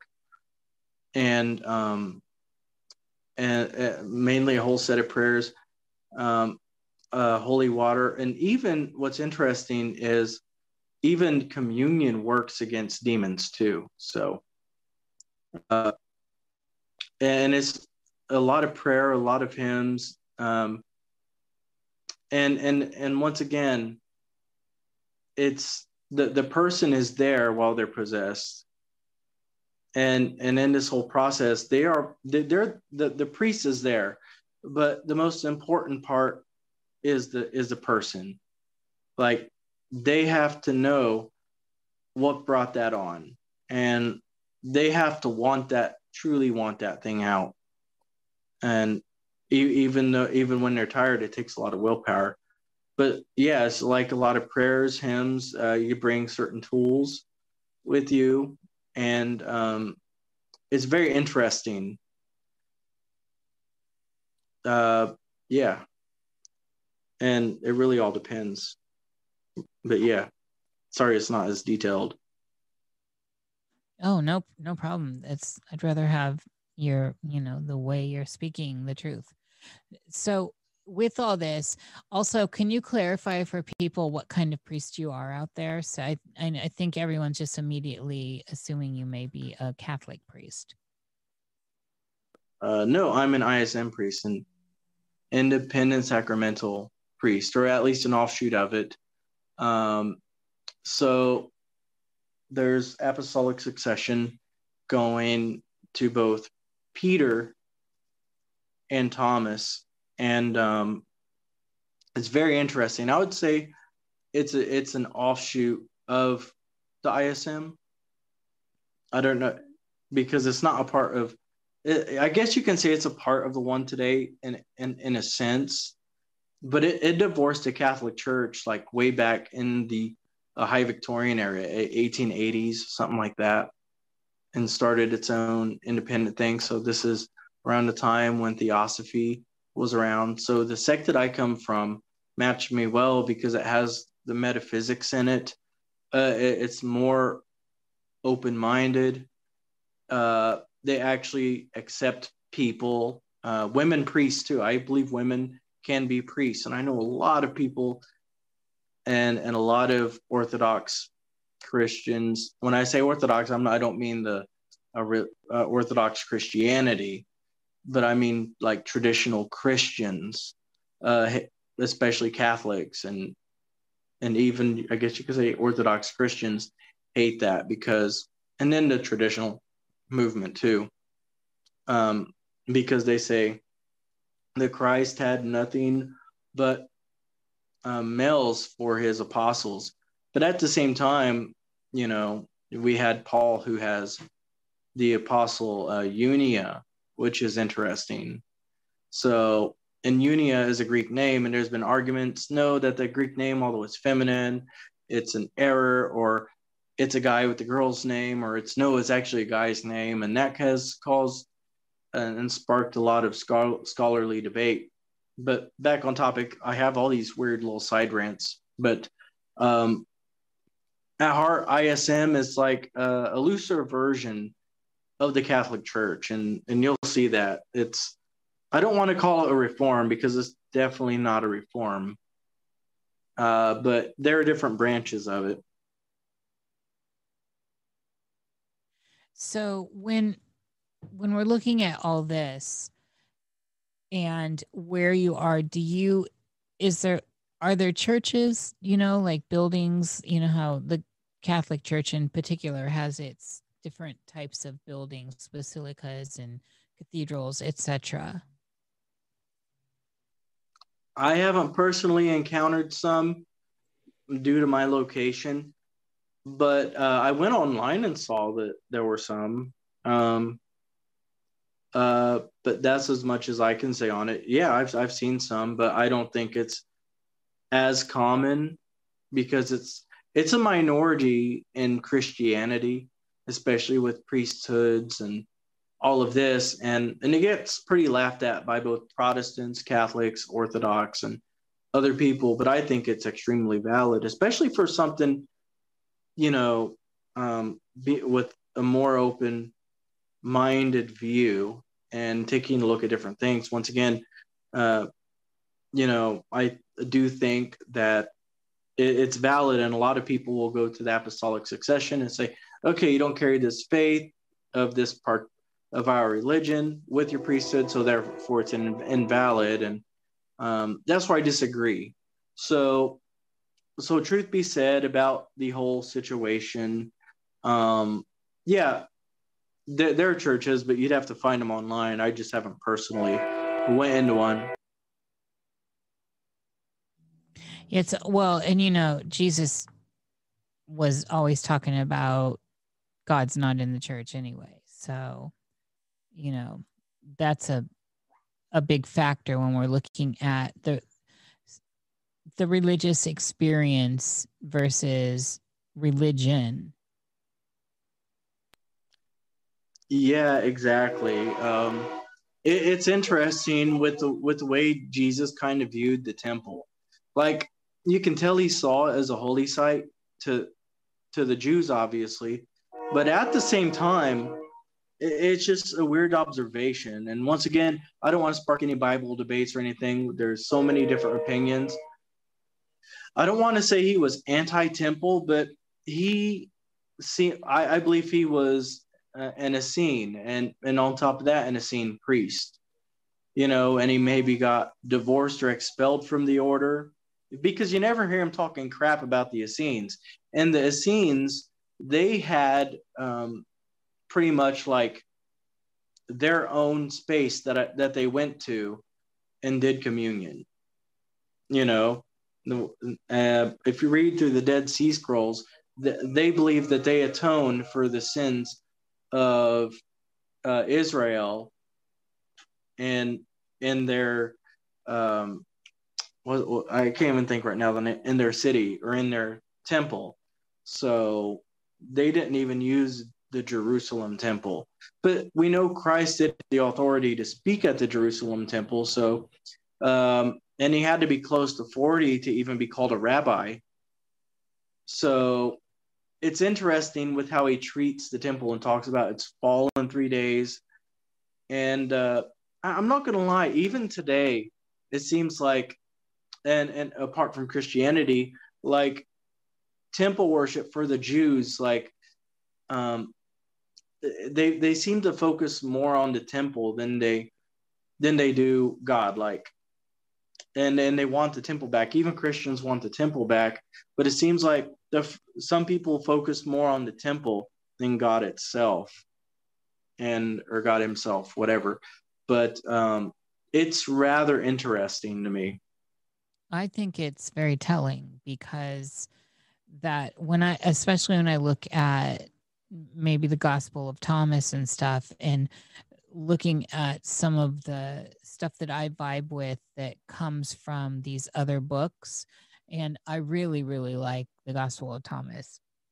There, the focus on the temple and on buildings and all this is, I mean, I, I can't reconcile this. This is like the, uh, this is, this is almost like anti, no, I, I get with, I get the differentiation that Jews have with Jesus as opposed to Christians, but I still can't get over the fact that it seems really surface level to be focusing on the temple rather than uh, the Godhead, the, the, the bigger God. And that's what seems kind of strange to me. It's it seems like modern day, these big modern day Christian churches that are just like stadiums, and you know, it's there's a certain look to a lot of modern day Christians, and there's a certain kind of cultish feeling that feels like it's not super deep for some reason. This is just my take. It's my take, and uh. I feel like the experience one has in seeking God, whatever that is for them, however they want to call that, whatever they want to language that, is has nothing to do with anything in the physical plane at all. Oh yeah, I can, I can see where that view comes from. Um, yeah, when it comes to the temple, it's really interesting because early Christians, and if you know anything about Judaism, it's really interesting once you learn about Judaism and Shabbat and the feasts and everything. Like if you read, and, and the oldest, what's older than all the Gospels are the epistles of Paul. Like, and it's nothing against the Gospel of Thomas, but that was written later. Like the original four Gospels are older, you know what I mean? So they have a more sound theology for the historicity at the time. But what's older than the four Gospels are the seven authentic epistles of Paul. And one thing I really enjoy about the seven authentic epistles is because I think it offers a more clear picture of what Christianity was like. So if you want to know what my gospel is, it's the epistles of Paul. Like straight up. I would pick that over any other Christian work. But when we read his epistles, a church was pretty much at the house. And it was about the gathering of people in love. It didn't have to do anything with large immaculate temples. It didn't have to do simply with, you know, um, beautiful statues, although most Jews would, would object to statues and all of that. But I think it's really important that a, a church is about the gathering of people in love. And today church is treated like entertainment. It's yeah, treated and a lot of pay to play with the church experience. Yeah, it, it's a terrible thing. And, and, and I partially blame the tax system for that. And now I, I'm I'm one of those people. I don't think churches should be taxed because, and you know, because not every church is a mega church. Like you have a lot of smaller churches actually doing work in the communities. You know what I mean? And I don't think that the smaller churches should be. Um, I don't know. I don't think that's, that the smaller churches should suffer from the greed of the bigger churches. Does that make sense? Because there's, oh, there's yes. smaller churches doing a wonderful job. Oh, yeah. Yeah. I don't want to blanket any of this. And I, I definitely don't. And I know there are people having religious ecstasis all the time and that you can have it anywhere. That's my point, though, mm-hmm. is that this is a rela- this is a one-on-one experience with whatever it is you are deeming that that architect, Im- you know, energy, the Godhead, the uh, pleroma. Right? Is it the pleroma? Uh, I think so. Yeah, and I'm not Gnostic, so I don't know. Yeah, it's the pleroma, and then there was like a uh, a schism in the perfect math, and then it, then there's like born the the the false light god, and uh, but anyway, I think that I love beauty. And I love beautiful spaces, and I will always love the Catholic ways because I'm I'm so inspired by how much beauty there is within the just. I'm talking no religion here. I'm just talking beauty. Yeah, beauty in architecture, beauty in textiles, beauty in layouts of mass, and you know, to me, it's all such a visceral experience. But I don't have bad experiences to to lay out against that. So I get. I get that. And if I were to have like, say, say I were some sort of a, a priestess of something and I wanted to have a really great temple, you know, I mean, modeling after the Catholic model is awesome because you get a full environment. And I think that's important in a transcendental way. For me, it is. I like full immersion in an environment that can mm-hmm. focus your will and everything into what that immersion is by coming into a space that is wholly focused and deeply immersed in the message.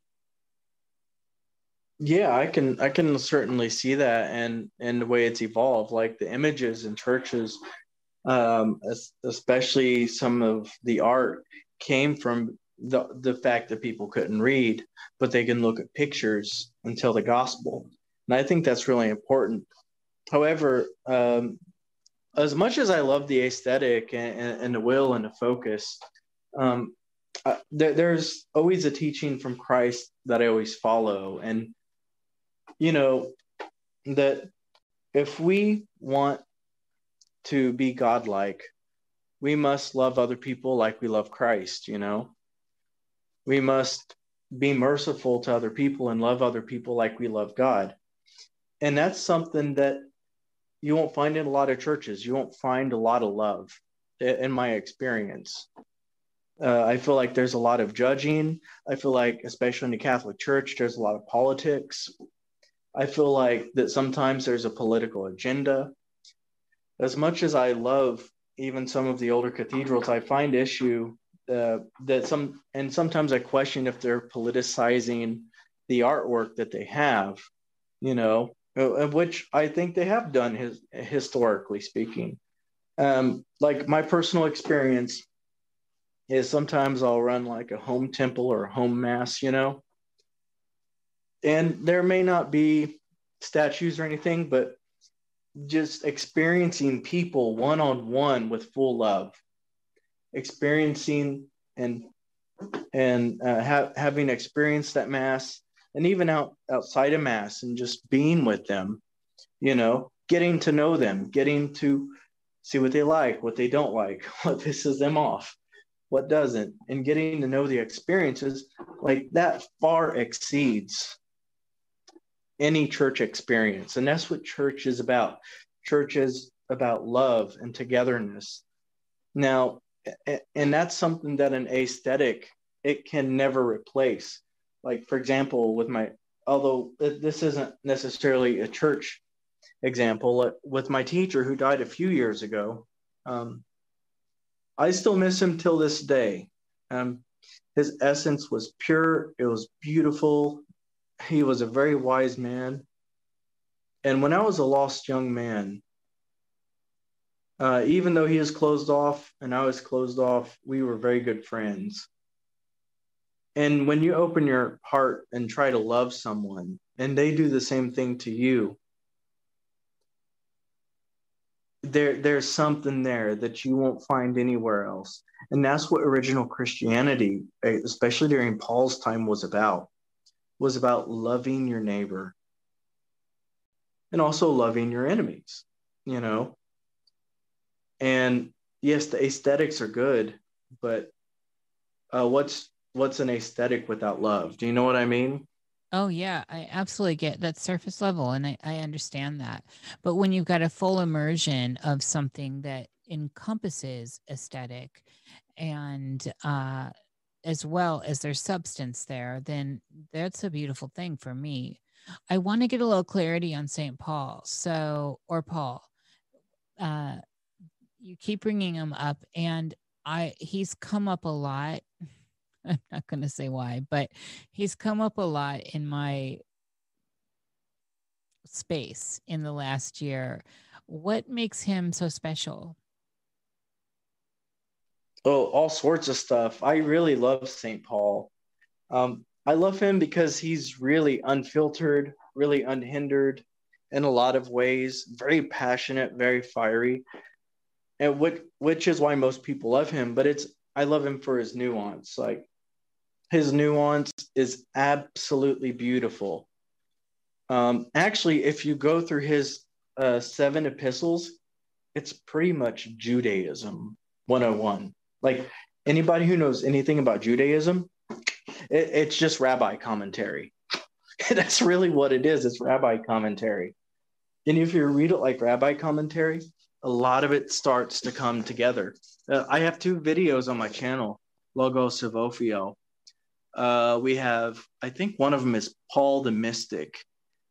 And um, I'm on there with Judith, and Judith Um, was a student of theology at one of the best theology schools you could find in Germany, in Leipzig. You know, and um, Judith, Judith is awesome. I'm going to have her on my show eventually. I've got to oh, get yeah, to it. She is so cool. She's so smart, and um, she she really does a good job in studying like Pauline scholars, and she pointed out stuff that I never even thought about, like um, about Paul. Now, Paul, we also have to say, was a man of his time, too. And once again, that is a two thousand, the New Testament is a two thousand year old book. Now, Paul, um, I really like him because let's take out Acts. Acts was not written by Paul. It, it was written by Luke. So let's just focus on his seven authentic uh, uh, writings or epistles. He even said that he, he persecuted Christians in his own words.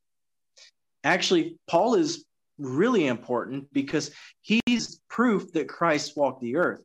Like all the Jesus mythicists, they can't debunk Paul, because even a scholar worth their salt who studied said, no, this Paul was a living guy. And he said he knew the apostles who walked with Yeshua. Like, that's a really big deal. Like, he has secondhand information to saying he knew the apostles who walked with Christ. That's his big thing, you know, and that's why I think he's his his seven authentic writings are really important. Um, and like even during his time, the Trinity issue wasn't really an issue, you know. It was just that the Trinity wasn't really an issue until Origen pointed it out. But back to Saint Paul. Um, Saint Paul is just really interesting because if you look at his myst- mysticism or any of that, like he literally says the angels are our weapons. Like they can break down walls. And, and I find Paul so mystifying because the Christianity today is nowhere near the Christianity of his time, which I kind of find saddening to a sense, because in his seven authentic writings, they are so important to understanding what the Christian life was. I, I read the seven authentic writings sort of like a manual. You know, it's like Plotinus's Enneads in his own words, you know, and we have Paul's own words in seven writings. And um, I, from a scholarship level, he's important. From a mysticism level, he's important. Like he mentions the gifts of the Holy Spirit, which scholars today struggle with, you know.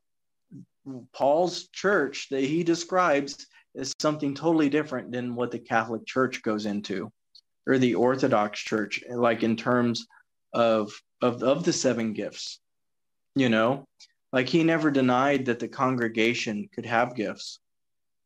Uh, Paul's a really deep, complex character. Like, like if you actually read in context, you'll find a grieving Jew who despises the law sometimes, then you'll find a, a proud Jew, which makes sense because uh, when I read it, his rabbinic commentary, it seems to me as a man suffering from trauma because he's getting attacked from like both Gentiles and Jews. And he's this really complex character. Um, like people try to paint Paul as one thing or another, but you can't paint him with a broad stroke.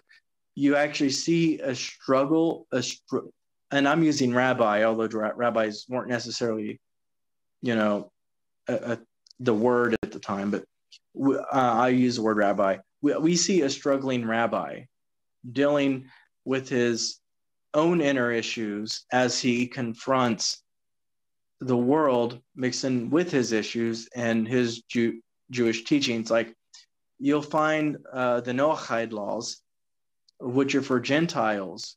Uh, for example, just obeying the government, you know, be, because he even writes that the kings and tyrants hold the sword for a reason, for the sake of justice. And um, which is controversial to most people. But if you go to the Noahide laws in Judaism uh, for Gentiles, you'll clearly see uh, where... where that's mentioned. So I think the Noahide laws go uh, go back even then, although they weren't called that, or maybe it was something else condensed down to the Noahide laws. But he was essentially, and rabbis will tell you this, he was making um, this Judaism accessible to everybody uh, without any barriers for conversion, because Jews weren't against conversion at the time. And and probably, oddly, the biggest issue of his time wasn't just the politics. It was, are you Jewish? Are you not Jewish? And, and it was circumcision. So a lot of people conflate his uh, uh, view on circumcision to other issues when he's just talking about circumcision. So when he's talking about works, he's specifically talking about cutting the foreskin of a penis. He's not talking about religious deeds. He's talking about cutting the foreskin of a penis. It's not symbolic. Literally cutting a foreskin. And sucking the penis, the blood, or whatever they do. Yeah, that's literally what he's talking about. So a lot of people... oh, that's, they, I find they, that very strange. They, they don't read Paul in context. And that's what bothers me. And this is why I like Pauline scholars, is because they're like... Pauline scholars are like, yeah, y'all got it wrong here. if we take his time in this, he's talking about this. You know what I mean? So just to wrap, because we're getting on that two hour mark, I, and we can keep this short, but I can't help but bring this up since we are here in this discussion. So there are a lot of people that are viewing this as some um, birthing pains to revelation and all that. What are your thoughts on that with how crazy the world is outside of us? Um, could be, could it be? I don't know. Um, if, but I have looked into Revelation. Actually, Revelation almost never made it in the Bible. Did you know that?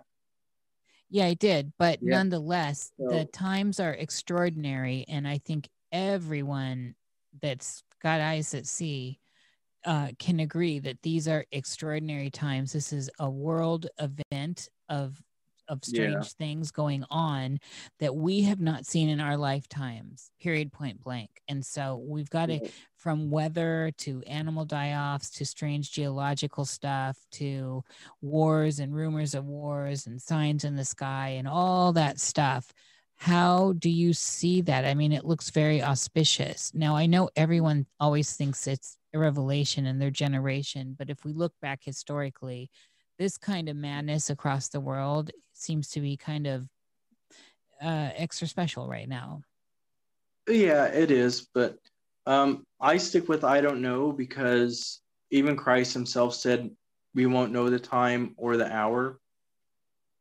So that that's but, a first rule of thumb. And and I try to, this is where I don't know if this is a gift or not, but I um I, like I, I have this weird thing to where I can just disengage with something and just be distant for something.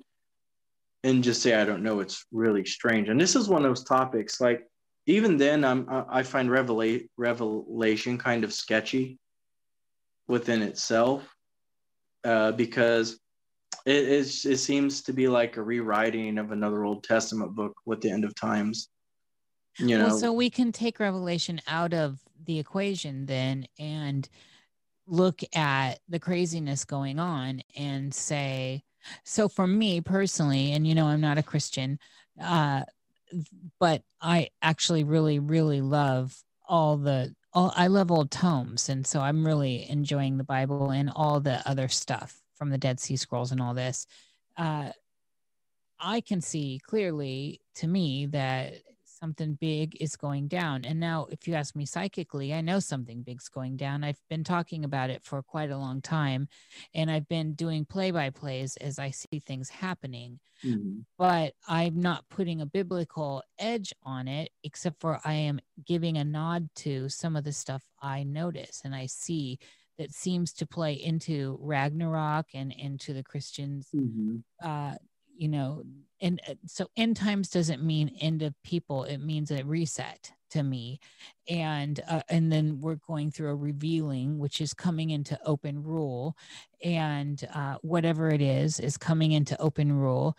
And we're getting that revealing is coming down, and we're seeing what's what with that. So I'm, I actually acknowledge that this is a very auspicious time, and that it's been a long time since we've had an auspicious time like this.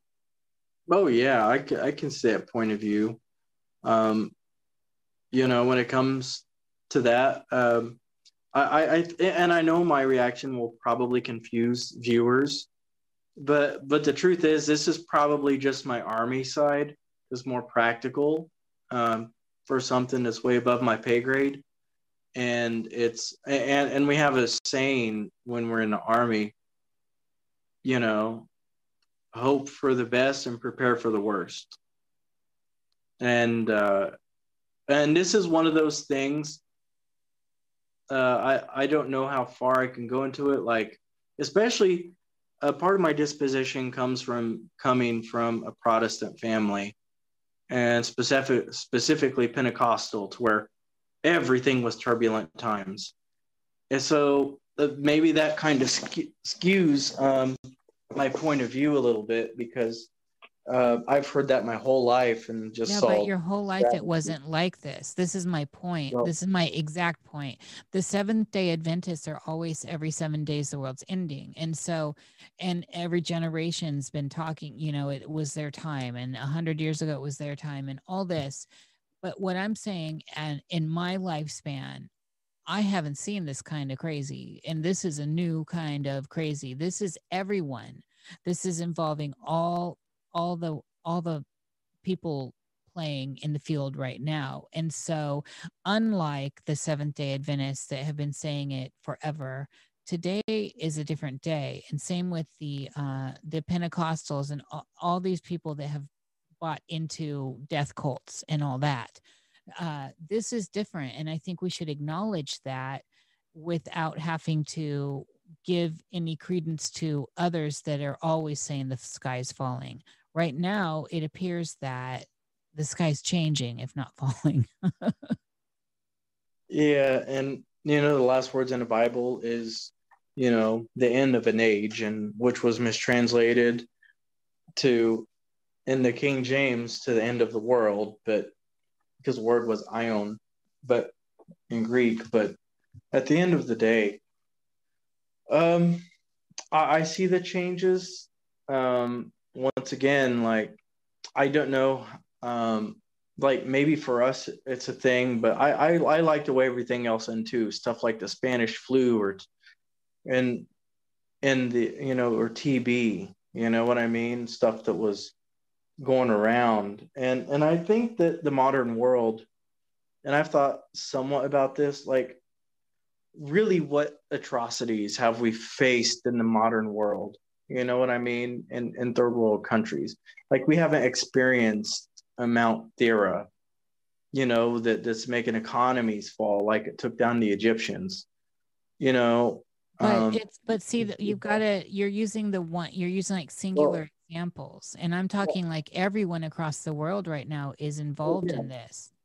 Well, yeah, and and, it, and it's been like that before with Mount Thera. It made economies crash around around the world. Some places didn't see, uh, and I'm not trying to minimize what's going on, but I'm just saying that the that there's been parts to where this has happened uh, in the past too, and even at worse levels, you know, um, plagues, natural disasters affecting everyone. It's uh, But it's those were really singular, is what I'm saying. A plague, yes, a plague was happening here and there, lots of those, and they would wipe out a lot of people in certain regions. But we are having major earth events, like major events all over the planet.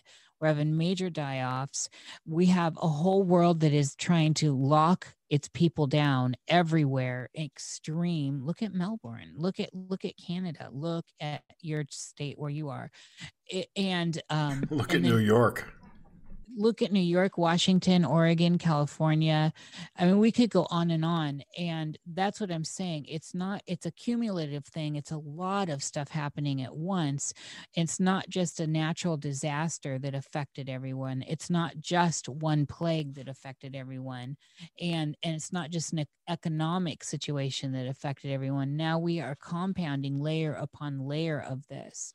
And um, not to beat a dead horse with this, but, you know, it's that whole eighth sphere that Skinner talked about as well, which I've become more schooled on as we move deeper into this. Oh yeah, I could see that, you know, but like I said, I my view is just slightly different on it, you know, because after Mount Thera came disease, tidal waves, and then some say it wasn't too long afterwards there was an earthquake that pretty much destroyed uh, a good part of the uh, Hittites at the time. And I kind of view this, and I agree that, you know, we're in terrible times, but once again, there's, I guess there's that little voice in the back of my mind, like in the modern world, like what, like what we have, we suffered compared to, to the multiple things going on back then, you know, you know what I mean? And that's kind of how oh, I take yeah, it. And yeah, that's yeah, yeah. That's how I address it. Like, this is our sixteen sixty-six uh, Black Plague, you know, in London. You know, then came the fires, and then everything else comes out of that. And what happens when you don't have a sanitary city? Then yeah, but it was just London, and that's my point. Yeah. It's it's it was these things have been localized, and there's you know there's all the woo that we can get into in the digital area and the A I and all this. Those all these events historically were pretty localized, except for when we start talking about the big events like the Noah event, and you know by water and like that. Then you know that is an event that affected allegedly the whole. the whole field, the whole earth field. So it's an interesting thing, but we are, we are running late and it's Wait, hard. I had something I wanted to bring up before. Oh, come before. on with it, Daddy. So uh, with all of the stuff that's going on here, time of revelations, everything just made me think about Pluto return of the United States, which starts next year, which is only three months away. I know it's so the Pluto situation. That's big deal. So I mean, it's it's all coming to a head, is the way I see it, and that's all I'm I with have. you, Jer. Yeah. But that's exactly poignant, and that's the that's my bigger point here is that when we look at the sixteen sixty-six stuff, it was very localized. I mean, it, I know it was devastating.